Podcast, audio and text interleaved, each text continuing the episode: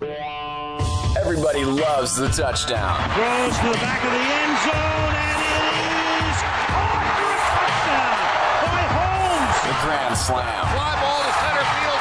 Ethier has done it again. It's a grand slam. The buzzer beater. Gets it to LeBron for three for the win. Yes! LeBron James at the buzzer! But how did those players get to that moment? And who built the venue and signed the contracts? Each week we dig into the business side of sports and give you the answers. This is Sports Business Radio. Now, from our studios in Portland, Oregon with Sports Business Radio, here's your host, Brian Berger. Well, thanks for checking out the only show in the country dedicated to covering the business side of sports. We are celebrating seven years of sports business radio this week. Thanks for all of your great listening over the years. We're very excited. Hopefully, seven more years ahead. In our next segment, sports business radio headlines, we've got some updates from the Masters with the NFL hearings, a lot of legalities there. We'll have all of those for you in our next segment. In segment three, Maury Brown with the biz of baseball.com. We're going to examine the top sports business storylines of 2011 and the Major League Baseball season. Then in segment four, it's been 25 years since Jack Nicklaus stunned the sports world by winning the 1986 Masters at age 46. He was four shots back entering the final round, shot a 65 on his way to winning the final major and his sixth green jacket. Nicklaus joined me on Sports Business Radio in 2008. We look back on that conversation this week. It's my favorite conversation in the seven years I've hosted this show. Lots coming up on this edition of Sports Business Radio. Thanks for joining us. We'll be right back.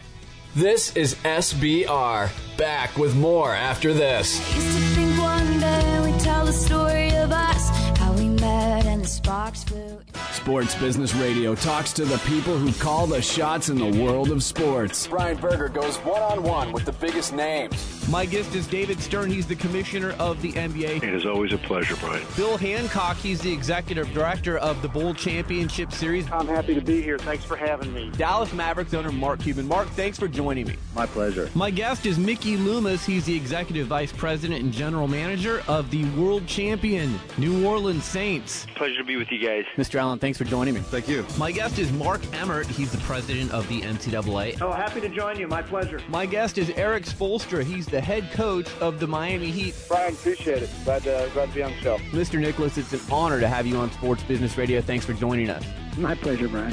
Visit sportsbusinessradio.com. And subscribe to our free iTunes podcast. Follow us on Facebook and Twitter and stay connected to the business side of sports. Only with Sports Business Radio. It's time, baby. Special news bulletin. At Sports Business Radio, we're always on top of what's happening in the world of sports. And each week, we break down the stories you need to know about. This is Headlines I wanna be in the headlines. on Sports Business Radio. Sports Business Radio. Headline number one CBS and Turner earned the best rating and the most viewers for the NCAA tournament, otherwise known as March Madness, since 2005. The tournament averaged a 6.4 Nielsen rating, 10.2 million viewers during the 2011 NCAA men's basketball tournament. Again, highest ratings since 2005. Griggs, the finals, Butler, UConn, a stinker, down 18%. That's not good. But across all of the platforms, you know, and, and we factor in the online March Madness on demand, it's 13.7 million hours of stream video. That's up 17% from 2010. We wondered before the tournament, is the online viewing going to suffer? Because now you can watch every game live across four networks CBS, TBS, TNT, and truTV. Did not hurt the numbers online at all. Actually, they were up 17%. Yeah, and I uh, actually did watch a couple online. It was cool. It's it's nice. I mean, they have it set up great. Just click, click, click, you're boom, you're in. So it was fun watching them online. But of course, TV too. The coverage was great.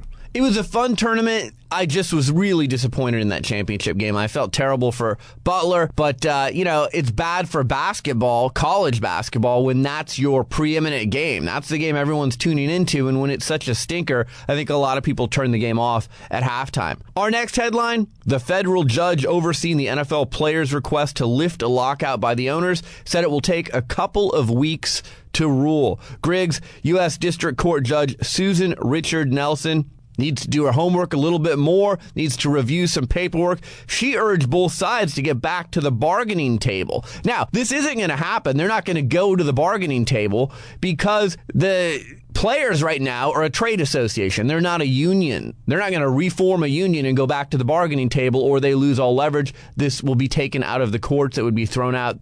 All the antitrust laws that they're trying to fight those wouldn't be able to happen. So, again, as we told you a few weeks ago, the winners here, the lawyers. The longer this goes on, the more dramatic and drawn out it is. The lawyers are the ones who come out ahead. I think if you're an NFL fan, the chances of the season starting on time took a big hit this week because the judge didn't come in and say, okay, I'm going to rule one way or another. She said, I need a few weeks. This is going to drag on through the court system, and it doesn't look like the two sides are going to get together to try and bargain, and the players aren't going to form a union because they're a trade association. You factor all those things in together. I'm not sure we're going to start the season on time. And if you would asked me three months ago, I would have bet against that. I would have said, yes, the season will start on time. The sides will find a way to make this happen, but I'm not so encouraged now. Yeah, I agree with you. And like you said, the more it gets into the courts, the more lawyers involved, the longer it's going to take because they're just going to keep pushing it out. They're the ones that are, you know, it's their job. It's their dream job, probably, if you're a lawyer right now. But it's just going to get keep push, pushed out, get more confusing and more of a mess. I don't think August is going to bring us football. The players say their careers are being irreparably harmed by the lockout. The owners say Judge Nelson doesn't have the jurisdiction to issue an injunction while there's a complaint before the National Labor Relations Board. And then the lockout obviously was imposed by the owners three weeks ago after negotiations for a new collective bargaining agreement broke off. In the meantime, the NFL draft is coming up in just a few weeks, and players will be drafted. They can't sign a contract. They can't talk to their coaches, trainers. They can't report to the facility. They can't have a press conference. So, uh, not very good for the NFL right now. Our last headline of the week the Masters. It's underway. And here's something for 2012 that you're going to want to keep your eye on. Chairman Billy Payne of Augusta National said that some Masters tournament tickets will be on sale to the public starting in 2012 the Masters not saying how many, but Griggs, there's these badges. And for years and years, the badges have been passed down uh, through families. They haven't been available to the public. Now they're going to be available to the public. The other thing that's interesting about the Masters is, you know, they've always been this very stuffy organization. They don't play well with others. They control the CBS broadcast. They actually buy the time and sell their own advertising. They've partnered with Tiger Woods, of all people, and EA Sports on a golf video game. So you know, you could never play Augusta National in any golf video games because they had the licensing rights. Well, now they've partnered with EA and Tiger, and you can play this. And Billy Payne even says that he's played with his 12 year old grandson. What in the world is going on when the stuffy people are playing video games and they're opening up uh, opportunities for more fans to come watch the Masters? It just doesn't seem as stuffy. It's a whole new world out there, and I love it. I mean, it's it's just like Twitter, and everything has made the fan more involved. Here we go, Masters finally opening that door. Going to get some fans there, can buy tickets, play the video games. I, I think it's great. Finally. Speaking of the Masters, back in 1986, one of the great sport accomplishments of all time, 46 year old Jack Nicklaus won his sixth green jacket, his last uh, Grand Slam. My conversation with him back in 2008, that's coming up in segment four. But next, Maury Brown, what are the top sports business stories of the year in Major League Baseball? We'll break those down. That's coming up next. You're listening to Sports Business Radio. We'll be right back. This is Sports Business Radio with Brian Berger. More of the show is coming up.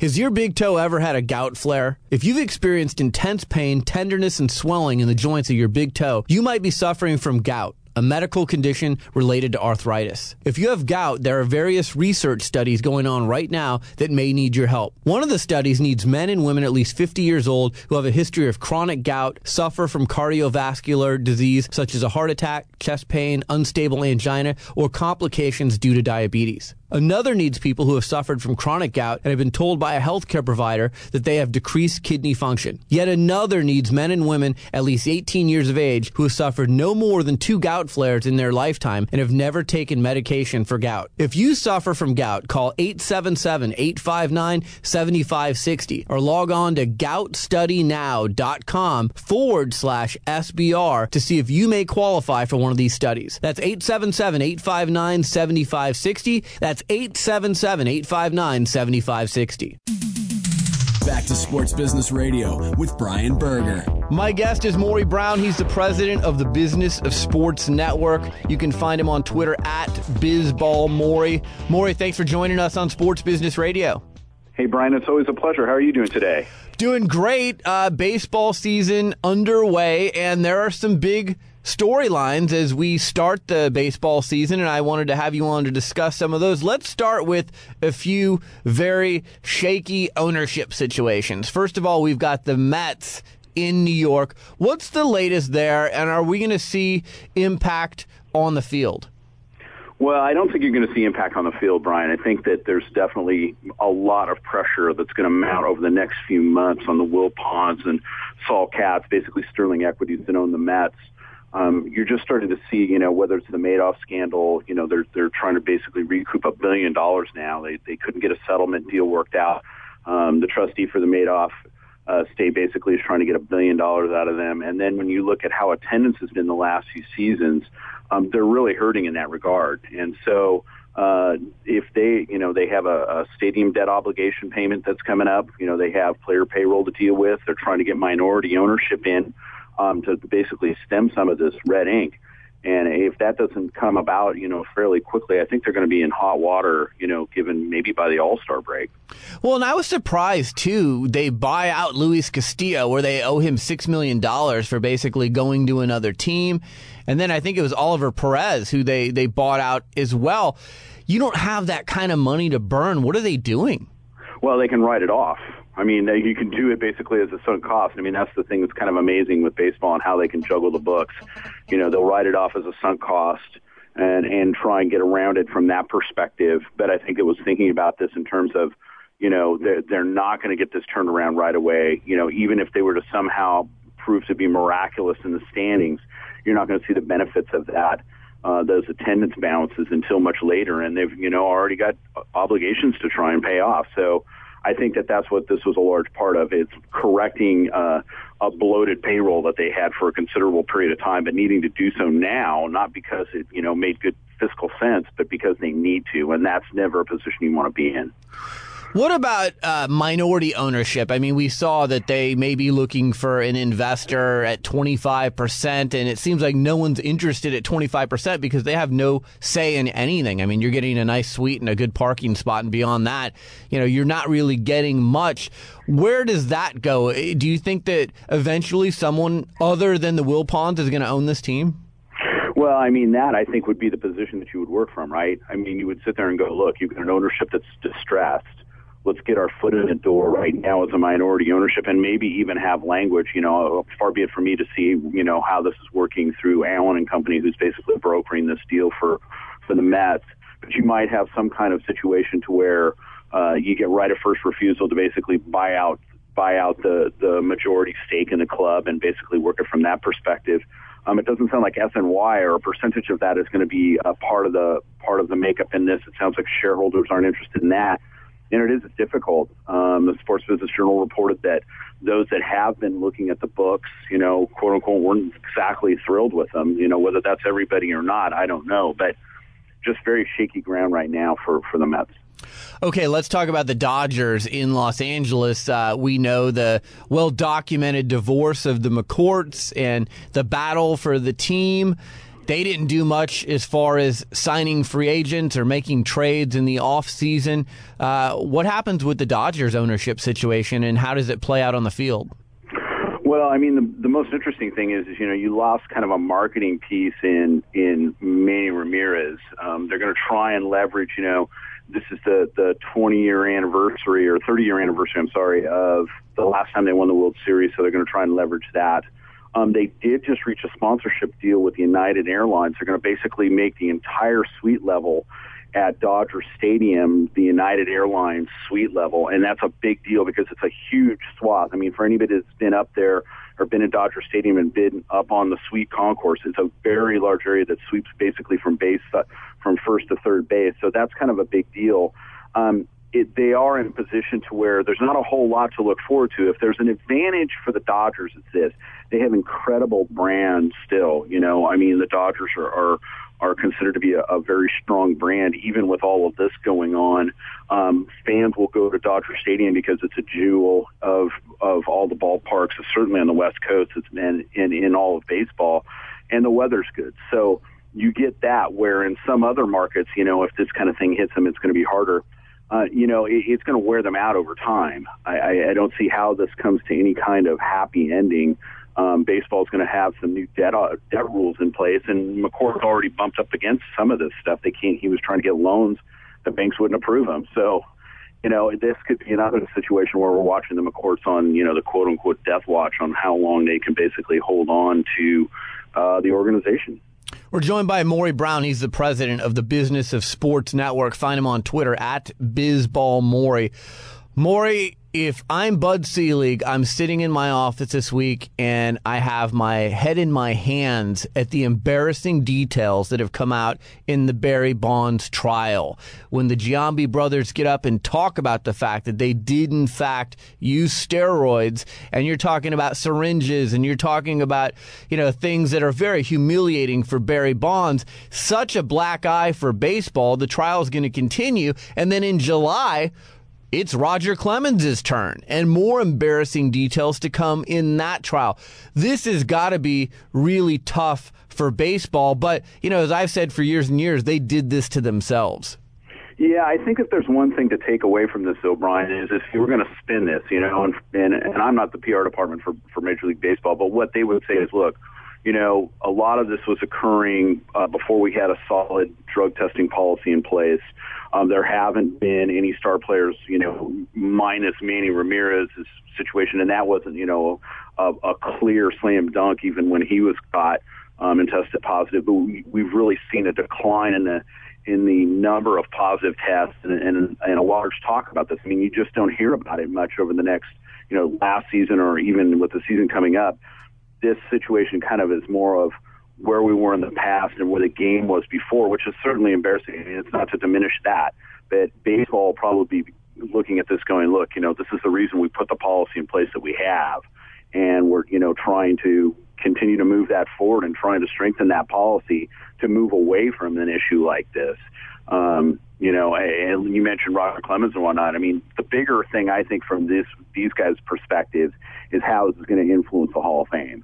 And I mean, it becomes very difficult when you've got a guy that just shattered the home run record, and you've got a pitcher that was clearly, you know, probably would have went in on a first ballot, maybe the greatest was deemed to be the greatest pitcher of this generation, and you're going to have writers having to figure out how to deal with them and getting them into the Hall of Fame if they get in at all. So, well, if they're convicted, how do you let them in, Maury? If they're convicted, you you can't let them in, right? No, no, if they're convicted, I don't think you can. And even as you know, and knowing some of the writers more now than over the past few years, you know, it, when they hear this stuff and read this stuff, it's going to be very difficult. And, you know, we've a lot of the fans have thought about this, and certainly, you know, there's been this, you know, this sense that that there was cheating going on. That would be hard not to be, and then there was certainly Book of Shadows against Bonds, but you know, this kind of brings it all to light when you hear this testimony and whatnot. And it'll be interesting to see, you know, whether how Andy Pettitte factors into this, who has a large amount of credibility, even though he was caught uh, basically admitted to using HGH. So, well, yeah, you, you can know, tell at the trial this week whether it was Kimberly Bell, whether it was Stan Conte, who's now the trainer for the Dodgers, or whether it was the Giambi brothers. They are clearly uncomfortable on the stand giving this testimony. They don't want to be there. But the bottom line is, is every time they open their mouths, it looks more incriminating for Bonds, and I think it's humiliating for baseball because what it's done is, like you said we've seen the decline in performance enhancing drug use in the last few years, but it's unearthing all of this and bringing it back to the front pages and even engaging the casual fan because of the fact that the testimony is so sensational. Well, absolutely. And I mean, it, you know, and I, it, an interesting character in all this is, is, is certainly Victor Conte, who ran Balco. And right. He's somebody that I've talked to and, and, and have talked to on numerous occasions. And it's, you know, it's amazing, you know, that the the policy can be gotten around. It's more difficult now than it's been, but there's always this question as to um, whether the those making the designer drugs are ahead of the testing program, or whether the testing program is just there basically as you know, lip service to basically say they have something. So this is the stuff that, you know, I'm sure baseball doesn't want to see and is hoping that they're going to get this in the rearview mirror sometime soon. All right, before I let you go, let's talk about the fact that, you know, Major League Baseball, they've got their collective bargaining agreement expiring. No one's really talking about them because we're also focused on the NFL and the NBA. What's the latest with that collective bargaining agreement? Are we looking at a, at a scenario where later in the year when it expires, I think in December, that uh, Uh, they could have a stoppage? No, I wouldn't. I wouldn't expect to see a stoppage, and there's nothing that's that's basically been said that or any of the issues that would lead one to think that they were going to see something like that. Um, the current agreement that we're under basically was reached in October before uh, December deadline the last time that, that they were reached, and it wouldn't surprise me to see that again. Um, the bigger things, the, the more interesting thing that's come up, and we've talked about the Mets and the Dodgers, and there was certainly the Texas Rangers before with their auction sale and the debt that was going on, is that right now, in conjunction with the, with the Players Association, Bud Selig is implementing a plan that'll basically re reestablish how clubs are able to carry debt. Now, currently, clubs are able to carry about ten times uh, what they pull in in terms of their debt before um, earnings, interest, amortization, uh, EBITDA is what it's called, but basically uh, uh, some of those factors, taxes and whatnot. And what it'll be now is that uh, they're, they're going to put in a new deal that will basically uh, quash that and basically have it be the amount of debt that they carry versus the capital. So um, that's a big deal. You know, the fact that they and the other thing was that holding companies, which is what got the Rangers in so much hot water. You know, they said clubs couldn't carry X amount of debt, but that didn't mean that a holding company above it couldn't, and that's what got the Rangers in, in trouble. So that's kind of a new thing, and it's something that's going to be brokered with the players. The other thing was is that we had a new concussion policy that's just been implemented that was a partnership with the players. And I think that this shows kind of where they're at compared to other sports leagues right now. It's a very much working in tandem, and that lends itself to seeing a collective bargaining agreement being reached without any acrimony. Well, that's certainly good news. Last question for you. I know you do some work for Forbes uh, Sports Money. Valuations for teams. You guys just released those. They're up 7% across the board. That's got to be good news for baseball owners. Well, it's an interesting thing about it is that really what did this was you know, uh, uh, escalators in television deals, national television contracts, and the growing um, part of MLB Advanced Media and how that continues to be a cash cow for a league, which basically bolsters everybody. I think the thing surprising was is that the Dodgers actually saw a considerable increase in value, even in the midst of this McCourt situation, and the Mets saw a decline. And the the one that was probably the most troubling was that they that in terms of operating income, you know, which is a form of profit, um, the Tigers were shown to be running very deep in the red, but there were only three clubs that were shown to be running basically in the red. Everybody else is making considerable gains. I'm sure that within the next five or six years, you might even see the Yankees over the two billion mark. Um, attendance numbers, uh, the early ticket numbers that are basically being released by the league and by some of the clubs show that we could be in store for a, a big attendance increase. That all bodes well with when we're talking about this teams not being able to carry debt. Um, that'll increase the value of these clubs, and that makes you know all these owners happy and make others that want to maybe get skin in the game uh, show more interest. That's Maury Brown. He's the president of the Business of Sports Network. Find him on Twitter at BizBallMaury. Maury, always enjoy our conversations. Thanks for joining us on Sports Business Radio. Brian, always a pleasure. You're listening to Sports Business Radio. I'll be right back.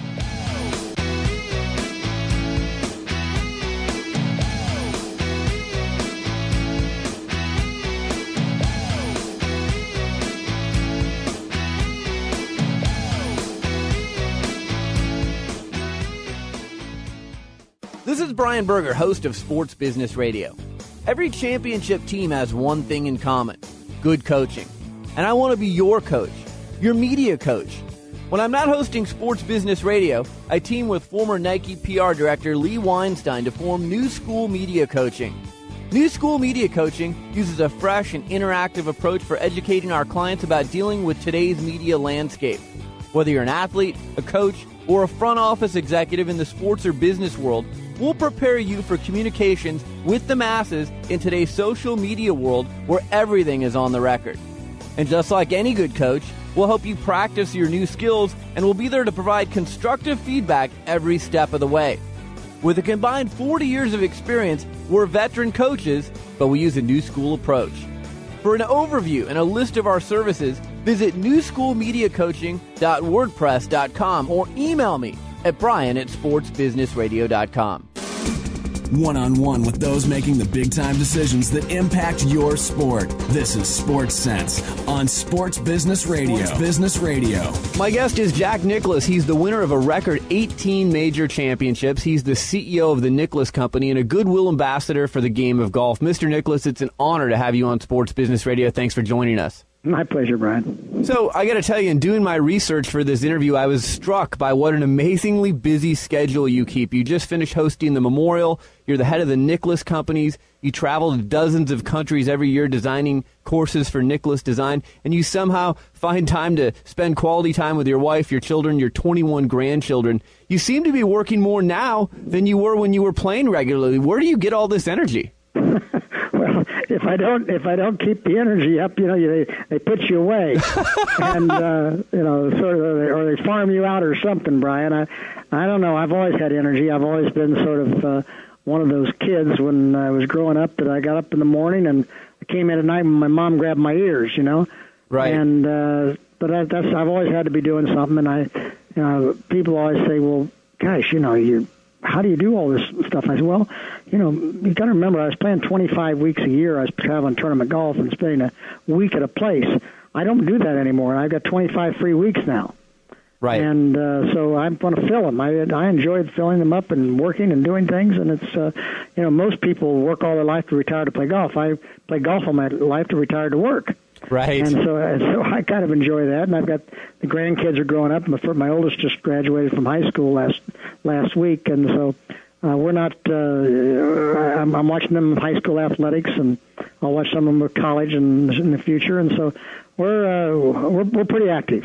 It's an exciting time for you, I'm sure. You're an incredible goodwill ambassador for the game of golf. You remain close to the United States Golf Association as an endorsee of the Royal Bank of Scotland, you've entered into a deal that puts the USGA and the RBS together in a business relationship. The four year agreement with the USGA features a number of components that will be integrated across all USGA championships, including the US Open and the US Women's Open. So now RBS has ties to three of golf's four majors, is the official patron sponsor of the British Open Championship and the PGA Championship. Can you explain this new partnership between the RBS and the UGA and what your role is going to be uh, going forward?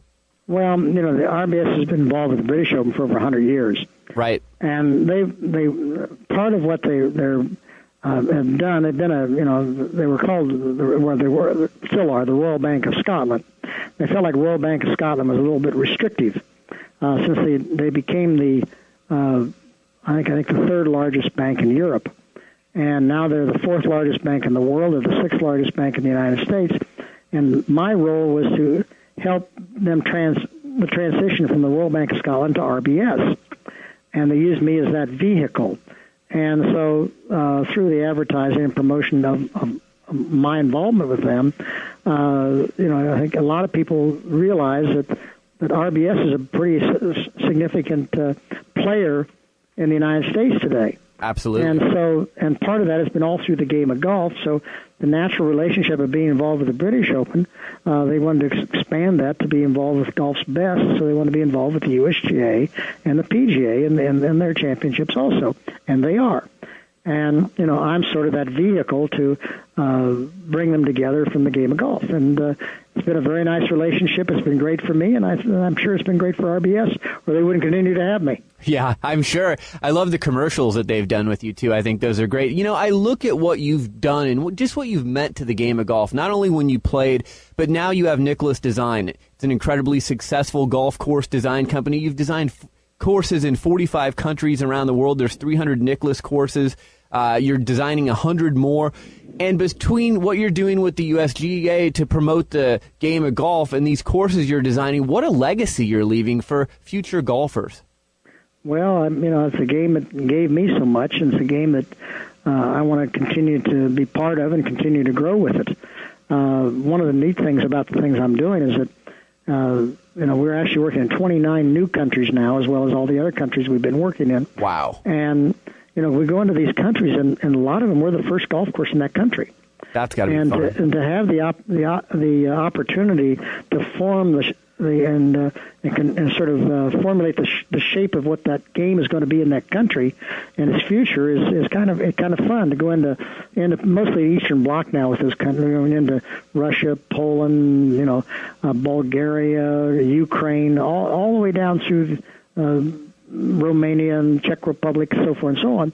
Uh, all those are all new places, and you know, to they all will grow up now on a pretty decent golf course, and and the young people that come from there will uh, be able to compete around the world and uh, make the game more of a global game, continue to grow it, and uh, uh, that's kind of fun to be part of that.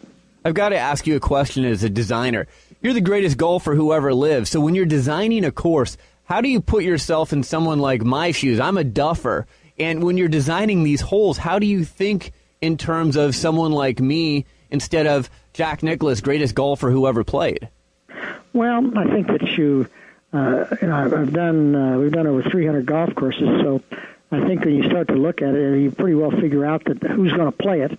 And, you know, only 1.8% of your play is played from the back tees. Hmm. So you're really designing the golf course for 98.2% of the people. And so you really better be designing from the members tees because that's where your bread and butter comes from. And so you've got to figure out how do they, how does the average golfer hit it? How do how do the women hit it? How do juniors? How do beginners? You got to try to figure out how that's going to work, and you just keep keep working with it and try to play them around. I mean, some of the first golf courses I did were very difficult golf courses because they were done for tournament golf. Right. And uh, you know, like Muirfield is, is a difficult golf course. Shoal Creek, Castle Pines, they're they're all done for tournament golf. Well, then then all of a sudden I, I figured out. I said, you know, I'm really not designing this golf course for one week a year. I should be designing this golf course for 51 weeks a year Right. and adapting it to a tournament. I think if I look back at Augusta, I think Augusta was that. Augusta is a wonderful golf course. It's a wonderful members golf course. All they did was move the tees back and hide the pins, and they played the Masters. So that philosophy I've always thought has been pretty darn good. And you know it worked for the Masters and was successful. Why not try to try to take it forward? So I try to look at that kind of a kind of a thing, and when I'm designing, and I think it's uh, I think it's been successful. We we sometimes don't don't get it right every time, but a lot of times we do. And uh, I think we've got a lot of people that uh, have enjoyed our golf courses and enjoy uh, uh, playing them and and uh, and living there. So it's uh, uh, and it's, and it's been fun to be able to be part of it. I would imagine that people find you. If someone wants to hire Jack Nicklaus to design their course, how does that process take place? I mean, I see your website, and obviously you've got a pristine reputation, but you know these people in third block countries, Eastern block countries, how do they find you and bring you in to design their courses? Well, they they they figure it out somehow. they, they get they get to us, and you know most of the stuff comes into the office. Although we do have we have an we I have an office in Moscow, and I got an office in Brussels. I got an office in uh, Seoul, an office in Hong Kong, Beijing, uh, uh, uh, South Africa, uh, representatives in Argentina. And I've got people in all parts of the world. And so, you know, they, and, and we're we're doing golf courses in all parts of the world. So people generally figure out that hey, Jack's doing a golf course in uh, in China. We ought to be able to figure out where is he doing in China. We talk to those people. Or we talk to we're doing a golf course in Russia. How do we talk to those people over there if we want one in in Bulgaria? You know, I mean, they they figure out how to get to us. Other otherwise, uh, and our people are always uh, prospecting. And frankly, you know, the internet's been a great source of our business. Hmm. Uh, I would say that uh, 10 years ago we got, oh, maybe 5% of our leads off of the internet, and I'd say today we probably get mm, 60, 70% of our leads off the internet. Wow, that's amazing. I would have never guessed that. I wouldn't have either, but it, it actually is a fact. That's great. My guest is Jack Nicklaus. Mr. Nicklaus, there's lots to talk, obviously, about Tiger Woods eventually breaking your record of 18 major championships. Tiger sits at 13 right now as we speak. A remarkable stat that very few people realize is that you finished second 19 times out of the 162 majors you played in. So if you won half of those, you'd have 28 major championships. I think what Tiger's doing is incredible, but I mean, let's be realistic here. If you had 28 majors, we wouldn't talk about Tiger breaking your record at all. Who faced the stiffer competition, you or Tiger? For my for my vote, you did. Well, thank you. I, but first of all, I failed 19 times then. that's sort of the way I look at it, uh, Brian. I mean, I I got I got beat or I failed 19 times where I where I came close, and I I won 18 times. So. Uh, but but you know you, you're going to lose sometimes when you're when you're in contention, and you're going. And I think that the, the the the competition that I had, I think there it was very difficult. I mean, and the the reason I think it was difficult is because we had fewer really good players, and but the real, but the good players we had all learned how to win and they'd all won five, six, seven, eight, nine majors. You know, Arnold and Gary and uh, Trevino and Watson. Those guys all knew how to win. And if I was, if I slipped up, they were ready to play. The problem today is that we have we have Tiger, and then we have so many other really really good players, but there's just not enough. They don't get enough exposure of winning to really uh, feel confident coming down the stretch that they're going to make it happen. So, I, I don't know really how to answer the question properly. Uh, you know, uh, probably more good players today, but yet uh, ours had had the experience to learn how to win. So it's just, it's you know, you, you, you don't know really what is right. We hear the story about a young tiger taping a sheet with your stats on his bedroom wall and kind of being fixated on catching you someday. Who was the guy that you were maybe fixated on? Was it Arnold Palmer as you were growing up and you said, that's who I want to be or that's who I want to break all of his records? Well, Bobby Jones actually was. I, I Bobby Jones won the U.S. Open at Scioto in 1926, and I grew up at Scioto. I started playing golf course in 1950, and there were many golfers that, that are members of that club that were there when Jones won, inclu- including my father. And uh, uh, so I never heard anything other but Jones, Jones, Jones, and I never really thought anything about breaking any records. It was never. We didn't have that kind of pressure. Tigers had it on from day one, but I mean, it wasn't until 1970 and I won my 10th major and I walked in the press room, and Bob Green of the AP said, Jack, that's 10 majors you've won now. Congratulations. You only got three more to tie Bobby Jones. I said, What? I mean, to be very honest with you, I had never counted them. I never even dreamed of it, never even entered my mind. And I, I mean, I never thought Bobby Jones's 13 majors was was a, was uh, you know approachable. And then all of a sudden, I, I was three away from it. Then I actually focused on it, and uh, then when I focused on it, I got past it, and uh, you know, I, I just played, uh, tried to win what I could after that, and uh, uh, but you pretty much you know once you pass something, you lose your drive to go on, uh, and uh, uh, you know I wanted to play golf, I just didn't uh, I, I didn't drive as hard as I did when I was younger, but uh, you know I'm, my record is what it is. I certainly, I, I certainly wish. Uh, I'm, I'm quite happy with what it is. Do I wish it was more? Sure. Now I do. Sure. But how did I know Bob? How did I know Tiger Woods was going to come along, or how did Bobby know, Jones know Jack Nicklaus was going to come along? You know, it it really isn't. It really isn't important. Uh, Tiger is a great player. He's uh, he's doing and dominating the game today. He's uh, he's a nice young man. He's uh, handles himself well. The game's in good hands. So if he breaks my record, you know, more power to him. I just want to be the first one to shake his hand. And obviously, nobody wants their records to be broken, but you know, uh, I think it brings more excitement into the game to have uh, uh, have Tiger chasing my record. Obviously, it puts my name in the newspaper every day right beside his. So sure, you know, it's not it's not all that bad for me either. So, uh, but it's uh, it's kind of exciting. It's kind of fun to watch him play. He's just, he's a very very talented young man and uh, uh, fun to watch.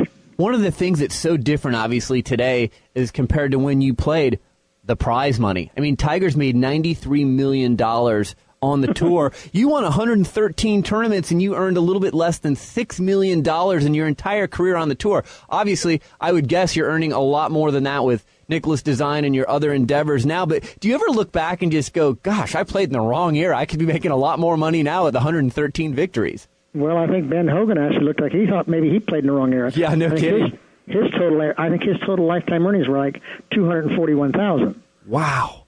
So I mean, if you really look at that, I mean, it's just times change, and you know, I'm, what I look at is I think that the kids today are really blessed.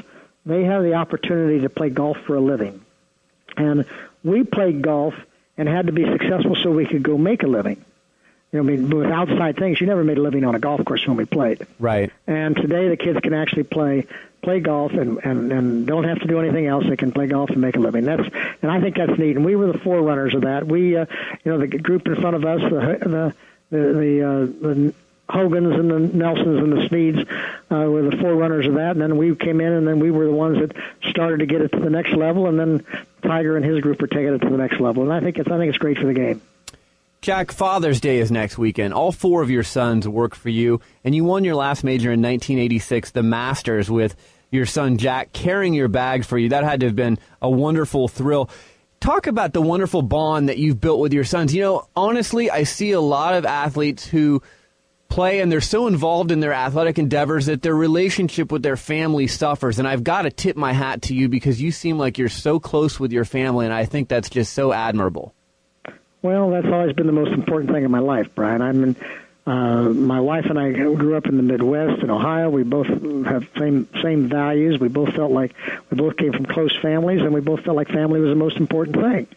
And you know, I, you know, I, I, I probably could have won a lot more tournaments if I'd have, if I would have sort of been selfish enough to leave my family. But I just didn't want to do that. My family is what I wanted to be part of, and. uh uh, my kids are all working with me. They're all doing things that are similar to what I do. They they're all trying to handle their kids the way uh, you know I handle them, which makes me proud. Uh, you know, I've, I've got I've got a good group of kids, and uh, they uh, uh, and they're good citizens, and they and they do well. And I'm and I think that's what my wife and I are most proud of. Right. I mean, it's just it's, it's such a wonderful trait and quality that you have, and think of all the the generations that you've affected. Last question for you. Obviously, you've played the game of golf all your life. Uh, you've been there with golf during some incredibly joyous moments, like we discussed with the 1986 Masters, but golf has been an outlet for you for some incredibly somber moments as well. What are the main lessons the game of golf can teach us if we play pay close enough attention? Well, I think the game the game is a a game that you you, you get out of it what you put into it, and you get. Uh, uh, you know, you, you get you develop relationships with people. I think you play 18 holes of golf with somebody, you get to know them pretty well. You're exactly Uh, right. Yeah, you you you know what, what, what kind of a sport they are. You know what kind of a personality they got. You know whether they're a hothead or or whether they they they'll, they'll enjoy the game for the game, or they're or they're or they're just they're driven by total competition, or they're driven for greed, or whatever they're driven by.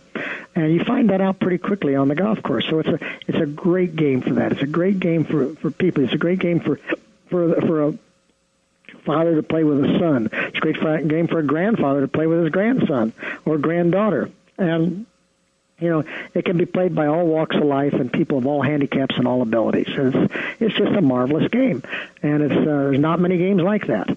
Uh, so uh, to be to be fortunate enough to be involved in that game all my life has been a very very special thing for me, and it's. Uh, uh, you know, it's, it, and you meet the same people on the way down that you meet on the way way up, Brian. You you know that, and uh, so you better you better watch your p's and q's on the way up because you're going to have to have to either either you're going to have to eat them on the way down if you haven't handled it right. Well, it's great, great advice, and uh, it's such an honor to speak with you. You've always conducted yourself in such a wonderful manner on and off the course, and I really wish you the best in all of your endeavors moving forward.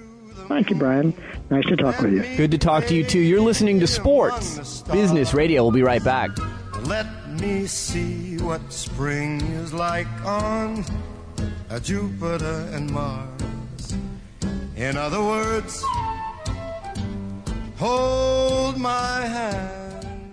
Has your big toe ever had a gout flare? If you've experienced intense pain, tenderness, and swelling in the joints of your big toe, you might be suffering from gout. A medical condition related to arthritis. If you have gout, there are various research studies going on right now that may need your help. One of the studies needs men and women at least 50 years old who have a history of chronic gout, suffer from cardiovascular disease such as a heart attack, chest pain, unstable angina, or complications due to diabetes. Another needs people who have suffered from chronic gout and have been told by a healthcare provider that they have decreased kidney function. Yet another needs men and women at least 18 years of age who have suffered no more than two gout flares in their lifetime and have never taken medication for gout. If you suffer from gout, call 877-859-7560 or log on to goutstudynow.com forward slash SBR to see if you may qualify for one of these studies. That's 877-859-7560. That's 877 859 7560.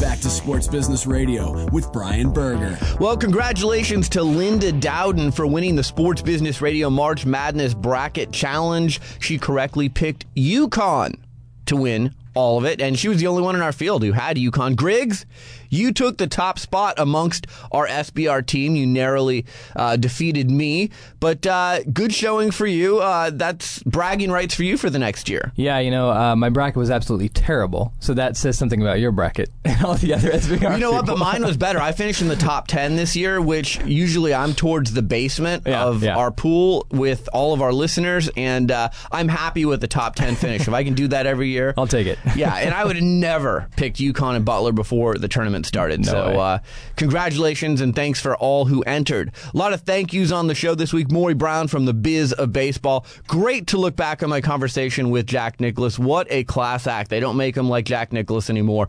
Our show staff Brian Griggs, Josh Blank, Jared Melzer, Patrick O'Neill, Darren Peck, Ron Barr, James Harris, and Doug Zanger. A podcast reminder you can catch our show on demand via podcast every week. Click on the iTunes icon on the front page of sportsbusinessradio.com to have our show podcast downloaded to your iTunes every week. We'd love it if you post a review of our podcast on iTunes. Follow me on Twitter. I'm at SB Radio. It's been a wonderful seven years. I hope we have a long time more on this show. Thanks for listening. For Brian Griggs, I'm Brian Berger. Have a great week. You've been listening to Sports Business Radio. I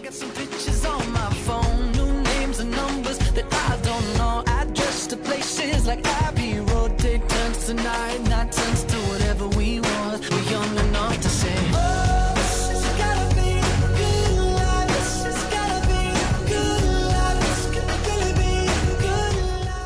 Hi, this is Brian Berger, host of Sports Business Radio. It's no secret that we're battling a tough economy these days. It's more difficult than ever for companies to position their brand in a unique way and reach their target audience. Sports Business Radio can help you though. Sports Business Radio is syndicated in markets nationwide. Our popular podcast is regularly rated in the top 100 business news podcasts on iTunes and has listeners around the world. But our radio network and podcast aren't the only places your company will receive exposure when you join our family of sponsors. We'll also give you exposure via sportsbusinessradio.com and at our new Sports Executive Speaker Series events, which feature a conversation with a key decision maker from the world of sports in front of a live audience. And best of all, we can expose your product to the big name guests that appear on our show. We'd love to have you on our team. Please contact me at Brian at sportsbusinessradio.com or at 503 701 2215 if you're interested in becoming a sponsor of Sports Business Radio.